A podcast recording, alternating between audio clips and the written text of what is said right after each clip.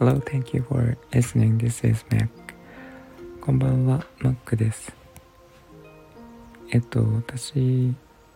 昔から本屋と文房具屋がすごい好きで、あの、前にも言ったかもしれないんですけど、本は特にすごい好きで、あの、本屋によく行くのが、匂いが好きっていうのも前お伝えしたんですけど、あの、今度私お店を出すにあたって自分の商品あのアートのオブジェをもちろん出すんですけど、えーと、自分のお店なので何を出してもよくてで実は文房具ってあの前も商品開発したことが何度かあってえっ、ー、とノートを作ったりとか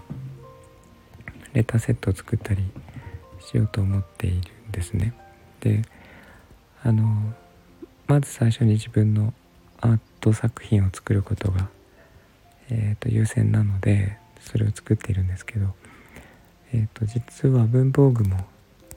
あのオリジナルのものを作って置いていく予定です。でえっ、ー、とアンティークっぽく店をインテリアを統一しようとしているんですけどあの文房具もできればそんな感じのものを作りたいなと思っていて北欧とか、えー、まあ、アンティークっぽいもののデザインでえー、っと何て言うかな、えー、例えば新月の時にお願い事を書く人いらっしゃると思うんですけど、えそういうものを書いたりえっとまあ、ちょっと変わった形の日記とかですね。なんかそういうものも考えたりしています。でえっ、ー、と、まあ、文房具屋がすごい好きで家の近くにもすごくお気に入りの文房具屋があったりするんですけどあのせっかく自分でお店を作るのでなんか本とか文房具とかも置いていければなと今思い巡らせています。えっ、ー、となのであの基本的に、えー、私のお店癒しを与えるところっていうくくりでやろうとしているので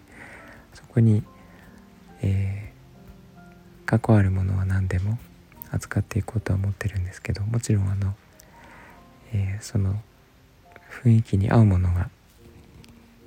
前提なんですけどなんか、えー、こんなものを置いたらどうかとかっていうアイデアがあれば聞いてみたいので、えー、レターとかコメントとかいただけると嬉しいです。えー、っと扱う商品にオリジナル商品に関してはまた追ってお伝えしていこうと思うので、えー、できればまた聞いてください。えー、今日も聞いていただいてありがとうございました。えっ、ー、と、みんなが優しく穏やかで幸せで健康でありますように。Thanks for listening and I hope this episode will warm me up just like blanket. Thank you. Bye bye.